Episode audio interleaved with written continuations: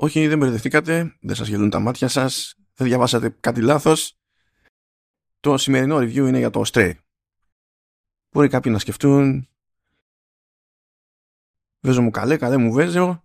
Ε, τι έπαθες, τι συνέβη, τι συνέβη και ε, φυτρώνεις με επεισόδιο για παιχνίδι του 2022.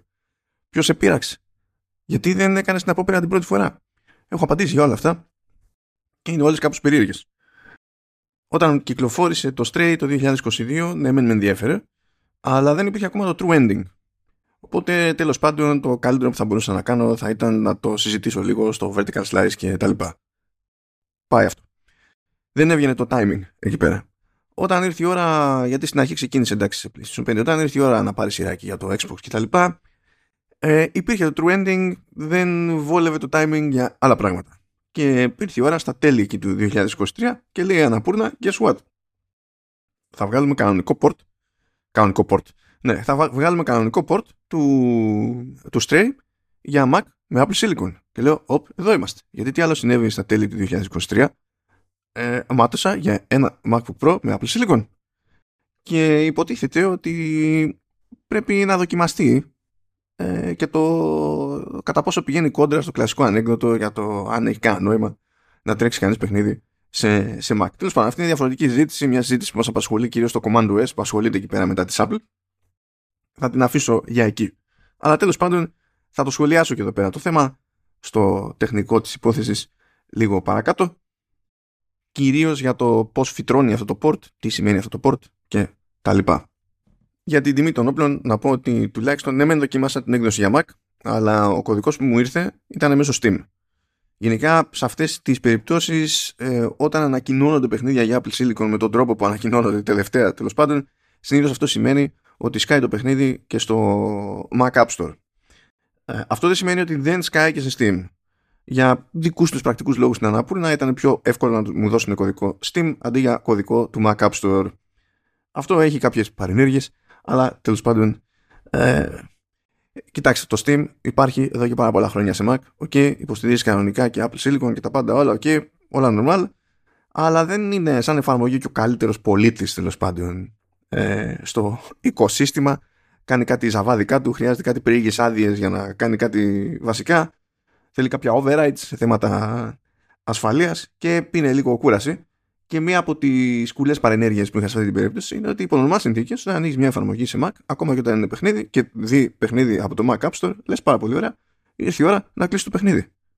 Πατάς το, το keyboard shortcut εκεί πέρα που είναι για quit και μαντέψτε, κάνει quit κάνεις το ίδιο στη, στην έκδοση που είναι για Steam ε, μένεις με μια κοινή μαύρη οθόνη ε, και αποφασίσεις ότι δεν γουστάρει να κάνει quit το, το παιχνίδι. Θέλει ιστορική προθέρμ. Το περιμένεις, ελπίζεις. Δεν συμβαίνει πάντα με όλα τα παιχνίδια, είναι ανάλογα με την περίπτωση. Αλλά τέλος πάντων, εδώ χρειάστηκε να περιμένουμε χρόνια και χρόνια για να μην είναι άθλιο το scroll. Στο ίδιο, στην ίδια εφαρμογή του Steam είναι μια απονεμένη ιστορία, αλλά τέλος πάντων. Αλλά στην άκρη αυτό δοκιμάστηκε σε MacBook Pro με, M3 Max που είναι η έκδοση με τέλος πάντων τους περισσότερους δυνατούς πυρήνες σε CPU και GPU γιατί βγαίνει σε δύο εκδόσεις. Οπότε είμαι σε ένα σύστημα με 16 πυρήνες, 4 μικρούς, 12 μεγάλους και 40 πυρήνες, τέλος πάντων. Τι σημαίνει αυτό τώρα ανάλογα με το πώς το φαντάζεται το κάθε κατασκευαστής είναι σχετικό, αλλά τέλος πάντων 40 πυρήνες GPU αν θέλουμε να τα βάλουμε λίγο κάτω για όποιον ακούει και δεν έχει έτσι ιδιαίτερα παρεδώσει με, με Mac και με τα chips της Apple για αυτά τα συστήματα η GPU σε αυτή την περίπτωση είναι κάτι σαν τέλος πάντων γύρω στο 30-30 κάτι της εκατό λίγο έτσι πιο ζουμέρι ας το θέσουμε έτσι από τη GPU του Xbox Series X που υποτίθεται ότι τέλος πάντων λέμε εκεί 12 teraflop, ό,τι και αν σημαίνει αυτό, άλλη πίκρα αυτή η συζήτηση, αλλά τέλος πάντων σκεφτείτε το ότι είναι κάπως έτσι το πράγμα. Αυτό που έχει σημασία τέλος πάντων είναι ότι στο συγκεκριμένο λάπτοπ από άποψη υποδύναμης υποτίθεται ότι κινούμε ε, με μια ενσωματωμένη GPU μεν, αλλά αισθητά ψηλότερα από το ταβάνι που έχουν οι τρέχουσες κονσόλες. Αυτά τα λέω πιο πολύ έτσι για να συνειδητοποιείτε τι σημαίνει το όποιο σχόλιο για το τεχνικό τομέα του παιχνιδιού. Επίσης, το συγκεκριμένο port υπάρχει επειδή έκανε το ψυχικό η Apple τέλος πάντων και έχει φτιάξει ένα δικό της kit για τους developers για να διευκολύνει τέλος πάντων το, το porting τίτλων που έχουν γραφτεί για τελείως άλλη αρχιτεκτονική, για x86 και για, όχι για ARM, όπως ισχύει στην περίπτωση του, του Apple Silicon, όπως διευκολύνει και τη μετατροπή τέλος πάντων από Direct3D στο δικό της τέλος πάντων ε, graphics API που λέγεται Metal. Χωρίς αυτή τη διευκόλυνση γενικά θα ήταν πιο δύσκολη η μετάβαση γιατί δεν είχε φαντάζομαι ε, όρεξη το Blue 12 Studio να ξεκινήσει από το 0 ή αν να πούνε ενδεχομένως να χρηματοδοτήσει έτσι ένα port που θα γινόταν έτσι με περισσότερα εμπόδια. Αλλά σε κάθε περίπτωση αυτό σημαίνει ότι τουλάχιστον σε τεχνικό επίπεδο είναι καλός πολίτης το, του, του συστήματος και, του, και σε Apple Hardware το, το συγκεκριμένο παιχνίδι, το συγκεκριμένο port. Και μάλιστα επειδή και η Apple τέλος πάντων στο κομμάτι του Metal έχει το Metal FX το οποίο κατά, στο περίπου βασίζεται στο, στο FSR της AMD που κατά τα άλλα είναι open source. Ε, υπάρχει επιλογή στο παιχνίδι αν κάποιος θέλει να χρησιμοποιήσει scaler να χρησιμοποιήσει είτε τον μαμίσιο τέλος πάντων αυτό που χρησιμοποιεί το παιχνίδι και στο PC ή το Metal FX της, της Apple. Δεν είναι ακριβώς μία ή άλλη με το FSR αλλά σίγουρα βασίζεται στο, στο FSR και φυσικά όπως επιβάλλεται στις περιπτώσεις Mac, επειδή τέλος πάντων το συχνότερο φαινόμενο είναι να έχουμε οθόνες με, με high DPI, ψηλής πυκνότητας, ειδικά εδώ και χρόνια δηλαδή σε οποιοδήποτε MacBook, ασχέτως τιμής και χρονολογία.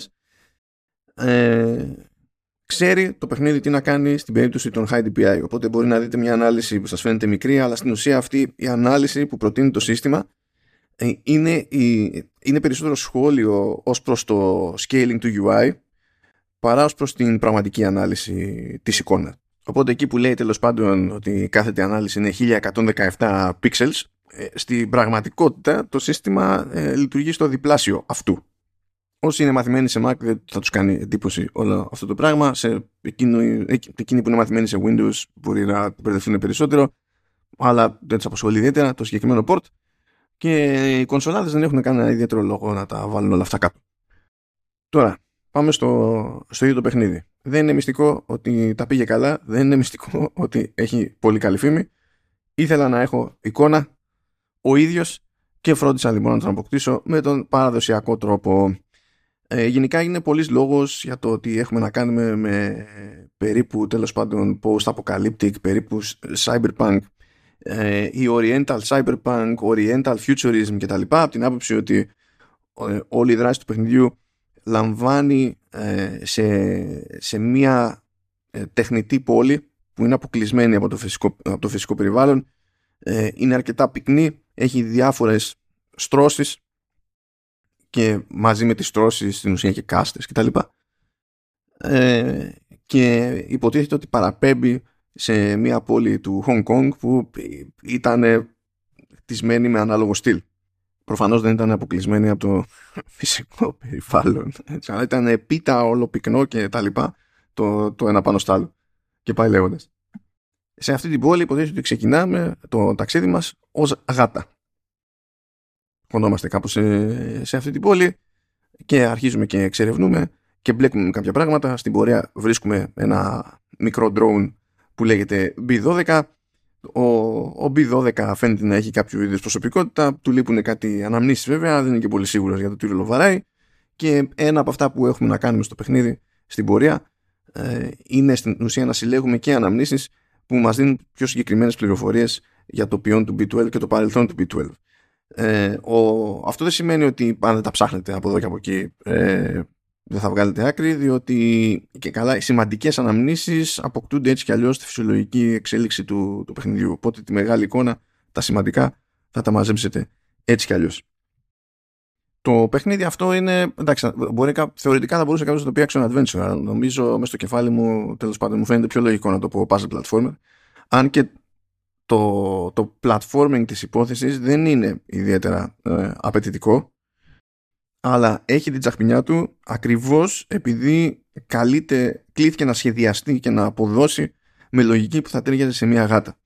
Οπότε όταν μπαίνουμε σε έναν χώρο, σε έναν οποιοδήποτε χώρο, το ζήτημα δεν είναι ε, που θα μπορούσε να σκαρφαλώσει και να επιδείξει ένας άνθρωπος. Το ζήτημα είναι που θα μπορούσε και που θα ήταν λογικό που θα σκεφτόταν τέλος πάντων να σκαρφαλώσει και να επιδείξει μία γάτα. Οπότε μπορούμε να βγούμε μες στη μέση του δρόμου, εντάξει, μπορούμε να ανεβούμε σε κάποιο αυτοκίνητο, μπορούμε να ανεβούμε σε κάποιο παγκάκι κτλ. Αλλά αργά ή γρήγορα αρχίζουμε και ε, σκαρφαλώνουμε στις εξωτερικές μονάδες κλιματιστικών τέλος πάντων. Ε, προχωράμε πάνω σε κάτι ε, κάγκελα, πιανόμαστε σε περίεργα σημεία με τη σιγουριά που έχει μία γάτα από όταν κάνει τέτοιου είδους κινήσεις γιατί το έχει. Έτσι. Όλο αυτό το κομμάτι σαν διαδικασία είναι αρκετά εύκολο διότι το, το παιχνίδι φροντίζει κάθε φορά που πλησιάζουμε μια επιφάνεια που προσφέρεται για άλμα να βγάζει ένα button prompt ανάλογα τέλος πάντων με το χειριστήριο που χρησιμοποιείται σε κάθε περίπτωση ή με το πληκτρολόγιο okay, για να είναι σίγουρο ότι πρώτα απ' όλα να ξέρουμε αν πατήσουμε τώρα το άλμα που θα πάει η γάτα αλλά και να είμαστε και σίγουροι ότι είναι εφικτό το, το άλμα που θα εκεί. Και άπαξ το πατήσουμε, τελείωσε. Δεν υπάρχει κάποιο ζήτημα εκτέλεσης στην πορεία, ας πούμε, για να πούμε ότι οπ, απέτυχα στο άλμα. Οπότε, όντως, σαν διαδικασία δεν είναι απαιτητική. Και το ενδιαφέρον σε αυτή τη διαδικασία είναι το να τσεκάρουμε το χώρο για να δούμε τι κινήσεις μπορούμε να κάνουμε που υπό νορμά συνθήκες δεν περιμένουμε να κάνουμε όταν ελέγχουμε έναν ανθρώπινο χαρακτήρα. Έτσι ανοίγουν κάποιες διαδρομές που υπό άλλες συνθήκες θα φαίνονταν κουφές ε, ή τέλος πάντων περίεργες. Και αυτό φυσικά επηρεάζει και το design του παιχνιδιού και έρχεται και κουμπώνει και στο design της πόλης.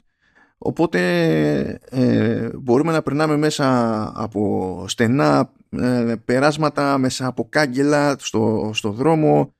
Ε, μπορούμε να σκαρφαλώσουμε τέλος πάντων να καλύψουμε ένα ε, υψόμετρο της, της προκοπής, να πηδάμε από ψηλά προς τα κάτω και πάει λέγοντας έτσι ενίοτε μπορούμε να επιδρούμε και με κάποια αντικείμενα, μπορεί δηλαδή να στείλουμε τη, τη γάτα να καβαλήσει ένα μοχλό, με το βάρος της να κινηθεί ο μοχλός και μετά να πηδήξει από εκεί και να έχουμε ενεργοποιήσει κάτι. Από τα χαριτωμένα της υπόθεσης είναι ότι μπορούμε κάλλιστα να, να φροντίσουμε η γάτα να είναι γάτα. Υπάρχει ένα ράφι με πράγματα πάνω, καβαλάμε το ράφι, δεν μας ενδιαφέρει ότι έχει πράγματα, τα ρίχνουμε και η μηχανή της φυσικής φροντίζει τα ανάλογα.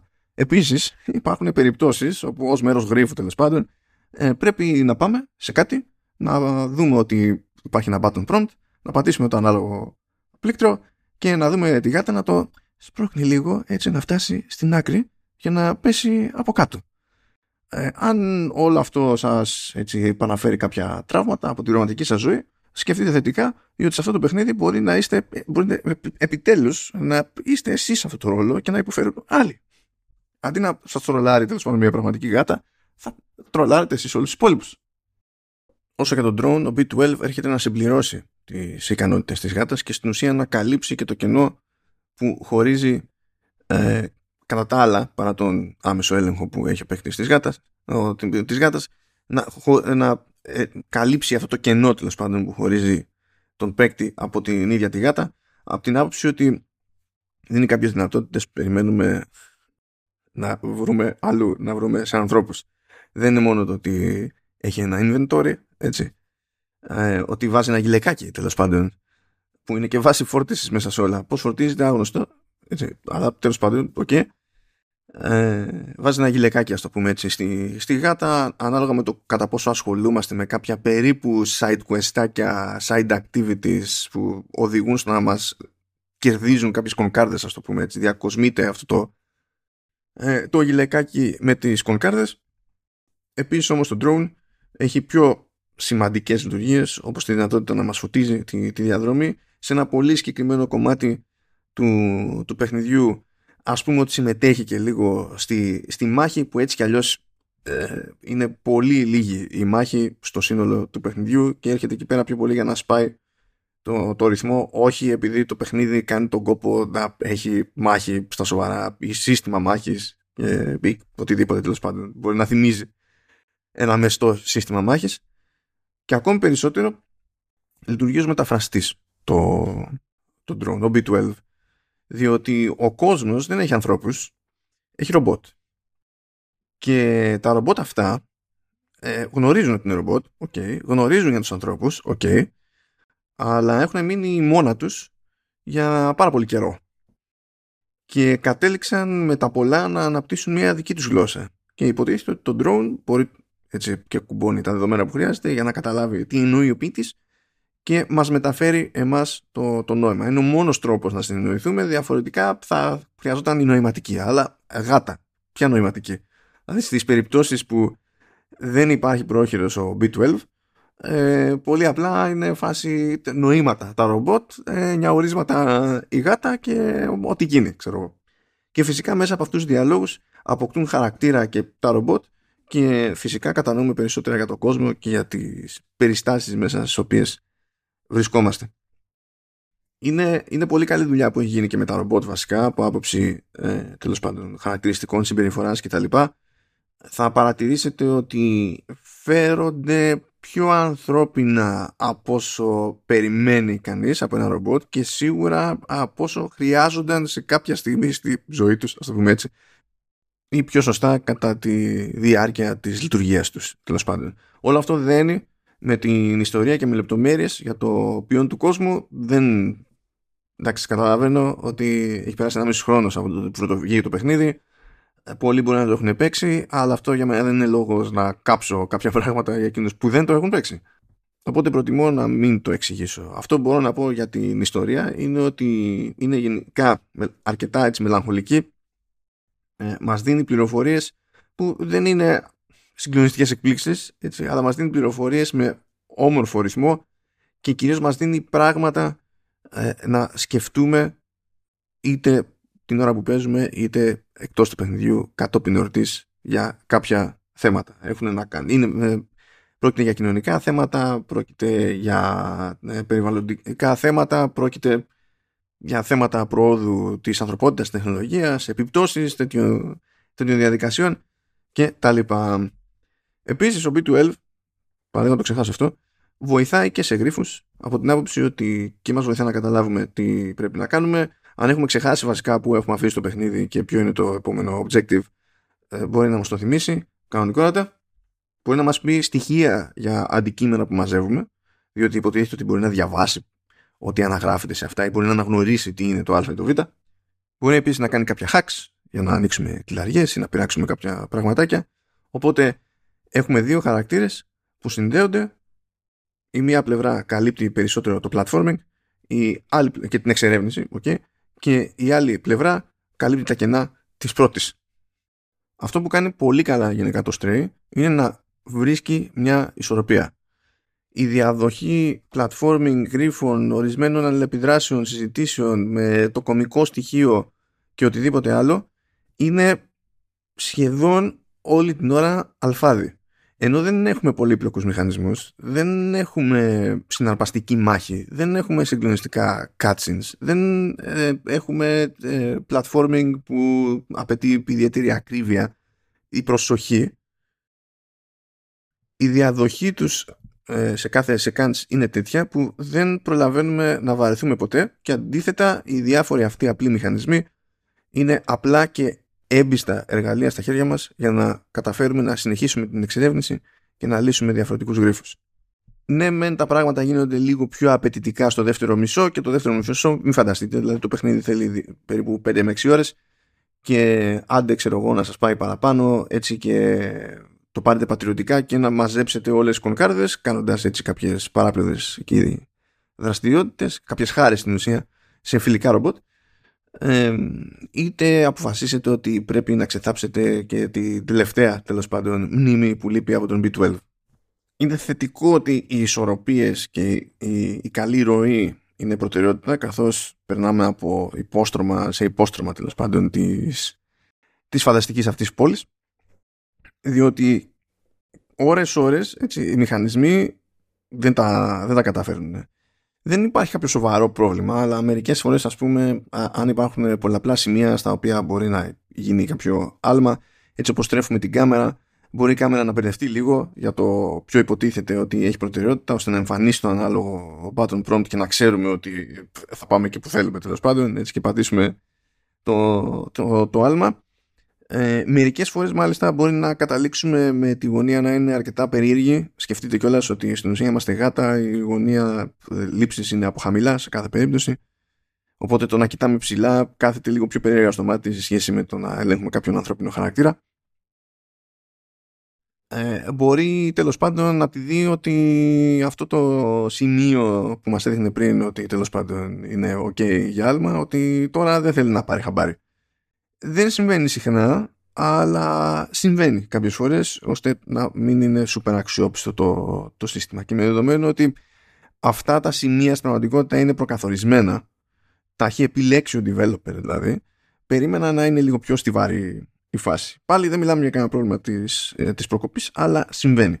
Επίσης η μάχη ε, είπαμε είναι πάρα πολύ απλή. Δηλαδή σε κάποια περίπτωση μπορεί να χρειαστεί να αποφύγετε κάποιον που θα σας κυνηγήσει. Δεν μπορείτε να κάνετε και πολλά πράγματα ως γάτα. Μόνο σε μία περίπτωση μπορείτε στην ουσία σε ένα πολύ μικρό κομμάτι του παιχνιδιού ε, να επιτεθείτε. Ας το θέσουμε έτσι. Και εκεί πέρα τα πράγματα είναι λίγο περίεργα. Πάλι δεν προλαβαίνει να κουράσει αλλά η σωστότερη τακτική εκεί πέρα είναι επιτίθεμαι λίγο πάω προς τα πίσω ξανά. Πάω προς τα πίσω ξανά. Πάω προς τα πίσω ξανά ε, και Ευτυχώς που κρατάει πολύ λίγο τέλος πάντων αυτό το κομμάτι, γιατί δεν προλαβαίνει κανένας να ξενερώσει με την απλότητα της βέλτιστης προσέγγισης στη μάχη. Έτσι καταφέρνει η μάχη, παρότι δεν έχει να πει και πολλά πράγματα, πάλι να κερδίζει κάποιους πόντους για το σύνολο, από την άποψη ότι τουλάχιστον ε, συνεισφέρει στην αλλαγή του ρυθμού. Κάπου σε αυτό το σημείο είναι που θέλω να μπλέξω περισσότερο με τον οικαστικό και τεχνικό τομέα παράλληλα και θα πάρει σειρά και, και η μουσική. Θεωρώ ότι οι επιλογές που γίνανε από την ομάδα ανάπτυξης ήταν πάρα πολύ έξυπνες με δεδομένο και τη φιλοδοξία και τους στόχους αλλά και, το, και την προϊστορία της ομάδας. Η ομάδα αυτή βασίζεται, πρώτα απ' όλα είναι αρκετά μικρή σε μέγεθος και έγινε συνειδητή ε, προσπάθεια να διατηρήσει το μικρό της μέγεθος και στην πορεία της παραγωγής. Ένας λόγος δηλαδή που ε, οι υπόλοιποι χαρακτήρες στο παιχνίδι είναι ρομπότ ε, είναι για να μειωθεί το, το κόστος και να χρειάζονται λιγότερα άτομα κτλ. Διότι το να γίνει αληθοφανής ένας ανθρώπινος χαρακτήρας είναι πολύ πιο δύσκολη υπόθεση. Ήταν λοιπόν έτσι εύκαιροι, ελεύθεροι στην ουσία, να καθίσουν και να καβούν περισσότερο με τη, με τη γάτα, στην οποία έχουν κάνει πάρα, πάρα, πάρα, πάρα, πολύ καλή δουλειά ως προς τον τρόμο τον οποίο κινείται στο χώρο. Είναι η καλύτερη απόδοση που έχω δει ας πούμε, σε κίνηση γάτας στο, γενικά σε, σε video game. Αυτό δεν σημαίνει ότι τα πάντα όλα είναι ρεαλιστικά, αλλά είναι όσο πιο ρεαλιστικά γίνεται χωρίς να δημιουργούν πρόβλημα στη λογική του, του παιχνιδιού. Συνεπώς κατά μία έννοια ακόμα και η ιστορία του παιχνιδιού διαμορφώθηκε με βάση κάποιες, αλλα... Ε, κάποιες επιλογές που έγιναν ε, λόγω ρεαλισμού, λόγω ανάγκης, όπως θέλετε πείτε το. Επίσης, ε, τα άτομα που ξεκίνησαν αυτή την εταιρεία προήλθαν από τη Ubisoft Montpellier η Ubisoft μου όπως έχω πει πολλάκις, είναι ένα στούντιο της Ubisoft το οποίο έχω σε τεράστια εκτίμηση. Είναι από τα λίγα κατεμέ στούντιο που όταν δεν έχει υποστηρικτικό χαρακτήρα, δηλαδή συνεισφέρει τον κόπο του στην παραγωγή, σε μια μεγαλύτερη παραγωγή άλλου στούντιο ε, και αναλαμβάνει κάτι από, από μόνο του, προσέχει πάρα πολύ και συνήθως το αποτέλεσμα είναι πολύ καλό. Η πιο πρόσφατη δουλειά αυτού του στούντιο ε, ήταν το Prince of Persia The Lost Crown. Τώρα βέβαια οι άνθρωποι αυτοί λείπουν σχεδόν 10 χρόνια έτσι, από τη Ubisoft Montpellier. Αλλά όσο και να πάτε προς τα πίσω, οι δουλειές της Montpellier, του, του Montpellier είναι πάρα πολύ προσεγμένες, σταθερά, κάτι που δεν είναι αυτονόητο γενικότερα σχεδόν για οποιοδήποτε άλλο στούντιο της Ubisoft. Ακόμα και τα μεγάλα του, του Καναδά που έχουν εμπειρία σε τεράστιες παραγωγές δεν, προφανώς είναι πιο πολύπλοκες οι παραγωγές τους εκεί πέρα, okay, αλλά δεν ξέρουν πώς είναι να καταλήγουμε σε κάτι τόσο μεστό και καλοδουλεμένο και με τις θυσίες που βγάζουν νόημα αντί με τις θυσίες που καταλήγουμε να κάνουμε κατά ανάγκη επειδή στην πορεία έγινε ένα χάος με τα τόσα πράγματα που προσπαθήσαμε να κάνουμε ταυτόχρονα. Και με προϊστορία στη Ubisoft έρχεται πακέτο και με, στην Blue 12 η, η ικανότητα στη δημιουργία ενός και πιστικού και όμορφου κόσμου που στην προκειμένη μοιάζει και αρκετά ζωντανός, παρότι το μόνο ζωντανό πράγμα στην ουσία στο, σε όλο το παιχνίδι είναι η γάτα που ελέγχουμε εμείς. Έκανε αυτό το στούντιο μια επιλογή που προφανώς το εξυπηρετούσε αλλά δεν ήταν απαραίτητα εύκολη. Φρόντισε οι χώροι που έχει να διαχειριστεί να είναι μικροί αλλά φρόντισε ταυτόχρονα τόσο οικαστικά όσο και αρχιτεκτονικά να υπάρχει μια πολυπλοκότητα. αυτό κολλάει βέβαια με την έμπνευση που είχαν έτσι, από, τη, από πόλη ρημάδι του, του Hong Kong και φυσικά εξυπηρετεί και το σκεπτικό ότι έχουμε να κάνουμε μία γάτα και μπορεί να πάει σε σημεία που είναι δυσπρόσιτα οπότε πρέπει να σχεδιάσουμε τα δυσπρόσιτα σημεία και ένας εύκολος τρόπος είναι να έχουμε στενά σοκάκια, ε, μυστήρια διαρρύθμιση, πολλά πράγματα τέλος πάντων να κρέμονται έξω από παράθυρα και διάφορα στηρίγματα, κάγκελα κτλ. Καταλήγει, ο, ο κανόνας μάλλον σε μια παραγωγή τέλος πάντων που υποτίθεται ότι έχει φιλοδοξία είναι να προσπαθεί να δίνει έκταση στο πράγμα. Ακόμα και παιχνίδια που δεν φημίζονται τέλος πάντων, ακόμα και σειρές που δεν φημίζονται για την έκταση που προσπαθούν να δώσουν στους χάρτες, στους χώρους τους, στις πόλεις τους, ό,τι να είναι τέλος πάντων, αν είναι να κάνουν μια φορά ένα πείραμα, άπαξ και μεγάλο πιαστούν και έχουν το περιθώριο, θα πάνε προς το άνοιγμα του κόσμου. Εδώ πέρα το ότι μένει ο κόσμος σε κάθε περίπτωση, σε κάθε περιοχή μικρός, καταλήγει λόγω διαρρύθμισης και πυκνότητας να του δίνει ζωή. Ειδικά δε ε, ένα, τέλος πάντων, ένα κομμάτι, ένα, ένα κεφάλαιο του παιχνιδιού που είναι ε, λίγο μετά τη μέση κάπου εκεί που υποτίθεται ότι φτάνουμε σε ένα κομμάτι της πόλης που λέγεται Midtown είναι πάρα πολύ όμορφο. Είναι πάρα πάρα πάρα πολύ όμορφο. Θυμίζει όντως τέλος πάντων έτσι, πυκνοκατοικημένη ασιατική γειτονιά κτλ. Αλλά είναι πάρα πολύ όμορφο. Και έχει το περιθώριο μια τόσο μικρή ομάδα να πετύχει κάτι τέτοιο που να είναι και τεχνικά καλό και εικαστικά καλό.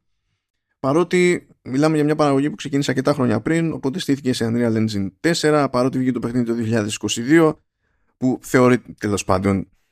Τώρα, ίσα, έβγαινε, είχε βγει και δεν είχε βγει τεχνικός τέλος πάντων η Unreal Engine 5, στα, στα σοβαρά δεν είχε το περιθώριο να χρησιμοποιήσει κάτι τέτοιο. Και είναι από εκείνα τα παραδείγματα τέλος πάντων που παρότι έχουμε να κάνουμε μια γνωστή ποσότητα μηχανής που έχει κάποια χαρακτηριστικά στάνταρ που τα ξέρουμε, ε, ε, πάλι έχει γίνει καλύτερη δουλειά ε, από τους περισσότερους που έχουν εμπλέξει με αυτή τη, τη μηχανή. Σε αυτό το μέγεθος της ομάδας και πάλι δεν θα μπορούσε να έχει γίνει αυτή η δουλειά αν θέλανε να ανοίξουν τον κόσμο τους. Αλλά πιστεύω ότι δεν θα έπρεπε ούτως ή άλλως, ακόμη και αν είχαν το budget να έχουν περισσότερο κόσμο, να κάνουν μεγαλύτερο τον κόσμο ε, του, του παιχνιδιού. Νομίζω ότι θα χάλαγε και, το, και την ατμόσφαιρα και το ύφος και την ιστορία που ήθελαν να πούν και έκανα για μένα το καλύτερο. Γενικά πιστεύω ότι μας λείπουν τίτλοι που ακολουθούν αυτή τη λογική. Ένα φεγγάρι, όταν λέμε ένα φεγγάρι δηλαδή πρέπει να ήταν ξέρω εγώ, πριν από 20 χρόνια κτλ. Όταν ήταν, δεν θυμάμαι ήταν να, όταν ήταν να βγει το, το PlayStation 2 ή όταν ήταν να βγει το PlayStation 3. κάπου, κάπου εκεί πέρα. Έλεγε λοιπόν ο γνωστός και μη εξαιρεταίος ε, Hideo Kojima ότι ένα πράγμα που θα ήθελε να δοκιμάσει θα ήταν να φτιάξει έναν εικονικό κόσμο που να είναι αρκετά μικρός αλλά να δώσει πόνο τέλος πάντων με ό,τι πόρους έχει το εκάστοτε σύστημα και να προσπαθήσει να κάνει αυτό το μικρό χώρο όσο πιο ρεαλιστικό και διαδραστικό γίνεται. Και έκτοτε ε, ούτε εκείνος έκανε την προσπάθεια στην ουσία σχεδόν ούτε και κανένας άλλος. Πηγαίνουμε προς τελείως άλλη κατεύθυνση ζήσαμε τι, και έχουμε φτάσει να ζούμε την παράνοια που οτιδήποτε σχεδόν προσπαθεί να είναι open world και όταν δεν είναι open world είναι semi-open world γιατί σας παρακαλώ, γιατί μας περάσατε και ξέρετε φαντάζομαι την, την κατάληξη. Αυτή την οδό φαίνεται να ακολουθεί πάντως το Bluetooth Studio για την περίπτωση του, του Stray και μην νομίζετε ότι είναι εύκολο. Έτσι. Ε, γι' αυτό και το παιχνίδι είναι και σχετικά μικρό. Βέβαια και αυτό επίσης του, του βγαίνει σε καλό. Δεν καταλήγει ποτέ να φαντάζει αγκαρία. Μιλώντας όμως και για την επιλογή της μηχανής, εντάξει, αν είναι Engine 4 παιδιά, ειδικά σε υπολογιστές, έχει πιο χαρακτηριστικό κουσούρι για το ότι σε σημεία ε, που αποφασίζει ότι ήρθε η ώρα για shader compilation ε, κλατάρει το σύμπαν δεν έχει σημασία τι παίζει υπό κανονικές συνθήκες με frame rate κτλ. Πάει να ξεκινήσει ένα cutscene πάει να ξεκινήσει η φόρτωση τέλος πάντων μιας νέας περιοχής και αποφασίζει ότι θα πεθάνουν όλα για λίγο κάπως έτσι και μετά θα συνέλθει. Δεν είναι, δεν είναι θέμα υποδύναμης, είναι, είναι κουσούρι το, το ζήτημα αυτό. Και ενώ υποτίθεται ότι σε αυτή την περίπτωση ε, η Apple έχει λύσει μέσω του Metal, ε, αυτά λύνονται με τη βοήθεια του Metal στο μέτρο του δυνατού όταν κάτι έχει χτιστεί τελείως για αυτό. Υποτίθεται ότι ε, ένα από τα καλά που έχει το συγκεκριμένο Graphics API είναι ότι επιτρέπει στο, στο παιχνίδι που το, που το χρησιμοποιεί ε, να κάνει όλο το shader compilation offline.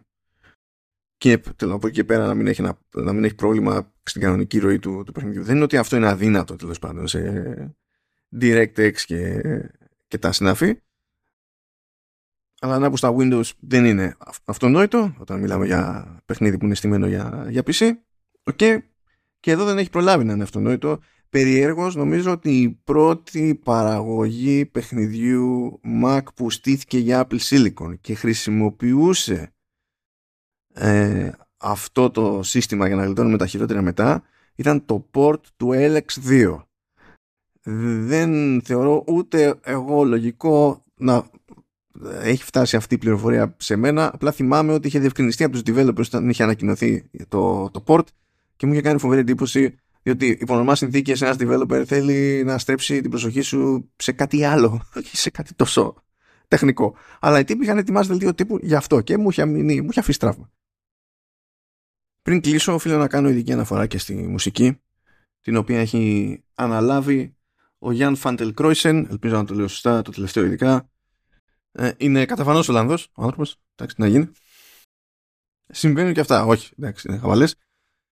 Ε, που τεχνικώς δεν έχει αναλάβει πολλά τέλος πάντων soundtracks μέχρι στιγμής, αν και έχει κάνει άλλα δύο-τρία games.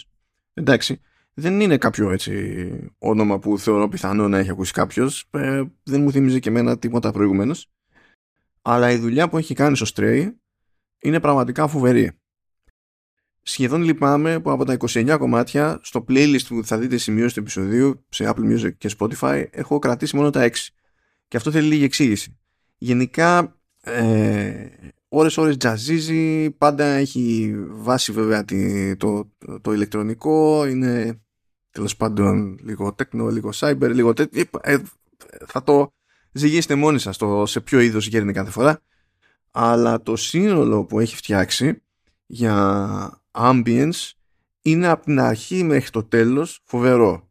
Οπότε ως συνοδεία σε περιοχές, σε επίπεδα και κάποιες καταστάσεις είναι super. Δεν είχα κανένα παράπονο ε, οποιαδήποτε στιγμή.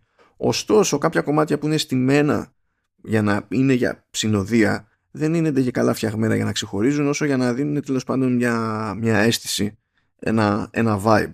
Οπότε αν πούμε ότι κάθομαι και τα βάζω κάτω και τα ακούω ε, δεν είναι αυτονόητο ότι βολεύουν για κάτι τέτοιο ότι είναι τόσο χρήσιμο. Αν πείτε βάζω ολόκληρο το άλμπουμ και παίζει έτσι απλά από την αρχή μέχρι το τέλος και το ζήτημα είναι απλά να έχω γύρω μου ένα vibe επίσης έτσι, που να μου κάνει κλικ χωρίς δεν και καλά να πω ότι κάθομαι προσέχω και απολαμβάνω τη, την ίδια τη μουσική. Τότε κανένα πρόβλημα πιστεύω θα σας βγει σε καλό ολόκληρο το άλμπουμ. Είναι και τροφαντό, είναι 29 κομμάτια και είναι 2 ώρες και 21 λεπτά. Δηλαδή ο τύπος έλειωσε έτσι. έκανε δουλειά, δουλειά. Δεν τσιγκουνεύτηκε κανένας τίποτα στη, στη μουσική Υπάρχει όμως μια εξάδα από κομμάτια που ξεχώρισα που όντως τέλος πάντων μπορούν να λειτουργήσουν και σε άλλες περιπτώσεις πιστεύω και είναι και αυτά πολύ όμορφα κομμάτια κατά βάση ήρεμα ακόμη και όταν υποτίθεται ότι ανεβαίνει λίγο η ένταση ε, έχει αποφασίσει ο συνθέτης ότι και η ένταση θα ανεβαίνει με φινέτσα. Ας το, ας το θέσουμε έτσι. Μ' άρεσε πάρα πάρα πολύ. Αρκετά ώστε να με νοιάζει στο εξής να κόβω λίγο κίνηση για το τι υποτίθεται ότι έχει στο μελλοντικό του πρόγραμμα ο συγκεκριμένος συνθέτης. Το έργο αυτό βέβαια κατά βάση είναι μελαγχολικό έτσι. Μην περιμένετε άλλο mood είναι, είναι το, το στυλ τέτοιο και έχετε και δένει πολύ καλά με τα εικαστικά και με τη φοβερή δουλειά που έχει γίνει και είπαμε και στο σχεδιασμό του, του κόσμου και της πόλης αυτής αλλά και στο φωτισμό ο οποίος είναι επίσης πάρα πάρα πάρα πολύ όμορφος. Δεν είναι ο ίδιος φωτισμός από περιοχή σε περιοχή γιατί είναι άλλο το ποιόν της κάθε περιοχής αλλά σε κάθε περίπτωση είναι προσεγμένος σε κάποιες περιοχές είναι αδύνατο να τον αγνοήσετε είναι πάρα πολύ όμορφος. Τώρα δεν ξέρω, ενδεχομένως να ε, θεωρούν κάποιοι που έχουν παίξει το παιχνίδι ότι από τη στιγμή που οι μηχανισμοί του δεν ε, πηγαίνουν πακέτο με κάποιο είδος νεοτερισμού, αν εξαιρέσουμε το ότι χρειάζεται άλλη προσέγγιση στο το level design από τη στιγμή που έχουμε να κάνουμε με τις ε, ικανότητες μιας γάτας. Ε, και να πει ότι εντάξει, απλά είναι αυτά τα πράγματα, τα έχουμε ξαναδεί και ωραία και τι έγινε. Οπότε υπερεκτιμημένο, ξέρω εγώ, το στρί. Ε, προφανώς έχει κάποιες αδυναμίες, εντάξει, αλλά δεν θα έλεγα ότι είναι υπερεκτιμημένο. Ε, είναι ο, ο, το να δημιουργήσεις με κάποιους απλούς μηχανισμούς ένα ωραίο flow το οποίο δεν καταραίει ούτε ευτελίζεται από την αρχή μέχρι το τέλος παρά την απλότητα των ιδεών ε, είναι και αυτό τέχνη παιδιά και δεν είναι και ευκολότερη. Έτσι, πολλοί ξέρουν να κάνουν μαγκές πετώντας χρήματα και εκρήξεις και άτομα προς το πρόβλημα. Ε, λίγοι είναι αυτοί που μπορούν να σε απασχολήσουν όχι για 5 και 6 ώρες. Ε, εδώ μπορώ να δω μια ταινία μία μισή ώρα και να είναι γολγοθάς επειδή τέλος πάντων είναι στο χαγκιόζι όλα. Δεν είναι αυτονόητο. Και οι τύποι στην Bluetooth Studio πραγματικά έχουν κάνει πάρα πολύ καλή δουλειά. Έχει το ζύγι που θα έλεγα ότι συνήθως περιμένω από παραγωγή της Ubisoft μου παιδιά. Είναι αστείο. Είναι σαν να κάνουμε κύκλους σε αυτή τη σκέψη όλη την ώρα. Ελπίζω ότι εσείς έχετε προλάβει να παίξετε το Stray, να καταλαβαίνετε τι εννοώ. Όσοι δεν είχατε προλάβει να παίξετε το Stray, προτείνω να το παίξετε. Και αν είστε από εκείνους που έχουν Mac με Apple Silicon και σας τρώει λίγο η περιέργεια, είτε για το παιχνίδι, είτε για το πώς την παλεύει το Apple Silicon σε τέτοιες περιπτώσεις, νομίζω ότι είναι ένα από τα καλά πειράματα που μπορείτε να κάνετε. Γιατί ναι, ξέρω, ξέρω, για Apple Silicon υπάρχει κανονικότητα και το Baldur's Gate 3. OK, okay, OK. Okay. Different moods. Είναι, δεν είναι... Για, ενώ το Stray είναι περίπου για όλες τις ώρες, το Baldur's Gate δεν είναι για όλες τις ώρες. Ή να το πω αλλιώς, τα μενού του Baldur's Gate δεν είναι για όλες τις ώρες. Ε, και σε κάθε περίπτωση δεν έχει να ανησυχείτε. Καλά, αυτό ισχύει και σε PC. Έτσι, μπορείτε να λειτουργήσετε με Switch Pro controllers, με DualSense, με DualShock, ε, με Xbox One controller, Xbox Series controller, δεν θα λειτουργήσουν όλα κανονικά και αλλάζουν τα, τα button maps επιτόπου. Ε, δηλαδή είναι τόσο επιτόπου που αν είστε με χειριστήριο και πατήσετε κάτι στο keyboard επειδή ξέρω εγώ βόλευε εκείνη την ώρα, παπ, αλλάζουν κατευθείαν όλα τα εικαστικά των πλήκτρων που εμφανίζονται στη, στην οθόνη και την επόμενη φορά που θα πατήσετε ξέρω εγώ κάτι σε DualShock, παπ, θα γυρίσει τα σύμβολα του PlayStation ξαφνικά πετάξτε και ένα Xbox controller πάνω και πατήστε κάτι μία φορά εκεί πέρα, παπ, γυρίζουν όλα τα prompts στα αντίστοιχα πλήκτρα, δεν υπάρχει θέμα. Όλα αυτά υποστηρίζονται εγγενώς σε, σε Mac, έτσι κι αλλιώς είστε, είστε jet και περιμένω να τα πηγαίνει αρκετά καλά ασχέτως του τσιπ που έχετε σε περίπτωση που δείτε ότι τρώει κανένα ζόρι ε, το, το τέλος πάντων προϋπάρχον ε, upscaling που μπορεί να γίνει και μέσω του MetalFX ε, θα σας σώσουν σε αυτές τις περιπτώσεις αλλά δεν είναι εκπληκτικά βαρύ παιχνίδι από την άποψη ότι ναι εντάξει το MacBook Pro που έχω εδώ με M3 Max ε, θυμήθηκε ότι έχει ψύκτες δεν είναι αυτονόητο ότι το θυμάται να πάσα ώρα και στιγμή ευτυχώς. Γιατί για, για αυτούς τους λόγους πόνεσε τόσο πολύ τσέπη. Αλλά σε αντίθεση με άλλες δοκιμές που έχω κάνει με games δεν θίγονται έτσι και πολύ ψύκτρες περνάνε έτσι λίγο χαλαρά και με δεδομένο πάντα ότι δεν χρειάζεται τελικά το σύστημά μου να χρησιμοποιήσει scaler.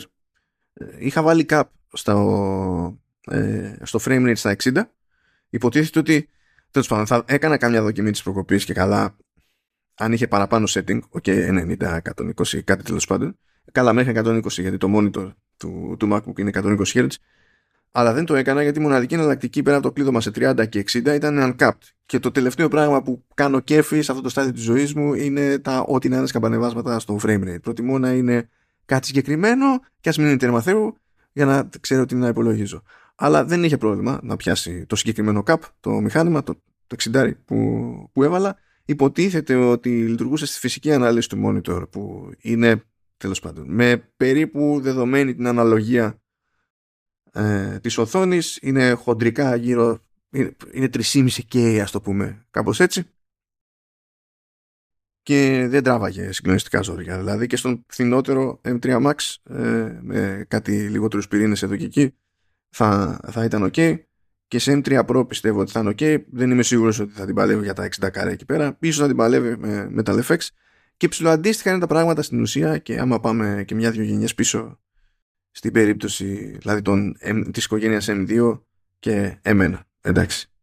Κατά μία έννοια αυτό είναι ένα παιχνίδι που θα μπορούσε να κάνει σήκωνε το πείραμα που έγινε με Resident Evil 4 Remake και Resident Evil Village που βγήκανε καλά και το Death Stranding βασικά που βγήκανε για Apple Silicon αλλά υποστηρίζουν και iPad με επεξεργαστές M αλλά υποστηρίζουν μεταξύ άλλων και το iPhone 15 Pro Pro Max με τον Α17 Pro.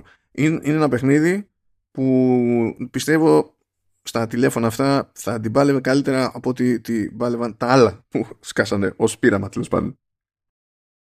Αυτά τα ωραία. Δεν περίμενα ότι θα έρχονταν στη ζωή η εποχή εκείνη που για τον οποιοδήποτε λόγο θα βόλευε. Δεν θα ήταν λύση ανάγκης. Δεν θα ήταν κατάρα. Δεν θα ήταν τέλος πάντων κάποιο είδους μούτζα. Το αποτέλεσμα ενός χαμένου στοιχήματος. Κάτι. Δεν περίμενα ότι θα κοιτάξω να δοκιμάσω στα σοβαρά παιχνίδι από την αρχή μέχρι το τέλος σε Mac. Αλλά συνέβη. συνέβη. Σε κάθε περίπτωση, okay, αυτή η δοκιμή έχει ένα ενδιαφέρον παραπάνω για εκείνους που ασχολούνται με τέτοιο hardware αλλά το ρεζουμέ είναι γενικότερα ίδιο για όλους. Καλώς έχει τη φήμη που έχει το Stray. Δεν είναι το παιχνίδι που θα βγει και θα αλλάξει το χώρο, θα έχει την υπεριδέα που θα επηρεάσει όλους τους άλλους, αλλά είναι ο ορισμός της καλοφτιαγμένης δημιουργίας που έχει συνείδηση του εαυτού της αρχή, μέση, τέλος και συγκεκριμένο στόχο σε όλη του τη, τη διάρκεια και φροντίζει να τον πετυχαίνει. Και αυτά νομίζω ότι πρέπει επίσης να εκτιμούνται. Δεν είναι μόνο τα, τα άλματα στο design, δεν είναι μόνο τα άλματα σε τεχνικό τομέα και τέτοια πράγματα. Μερικές φορές φτάνει όλα να είναι κάπως λιγότερο συναρπαστικά όλοι οι τομείς ε, τέλος πάντων ο καθένας ξεχωριστά είναι κάπως λιγότερο συναρπαστικός σε σχέση με το ανεπανάληπτο αντίστοιχο που έχει να προτείνει κάποιος άλλος αλλά αν δεν είναι όλα αυτά αρμονικά, τελείωσε το πράγμα. Και τε, με την καλή την έννοια, έτσι. Με την καλή την έννοια. Αυτά σας αφήνω, ξεπερδεύω κι εγώ και καλώς εγώ των πράγματων θα επανέλθω την άλλη εβδομάδα με κάτι άλλο. Εκτός αν πέσει καμιά μούτσα. Τα σέβουμε και μιλάμε.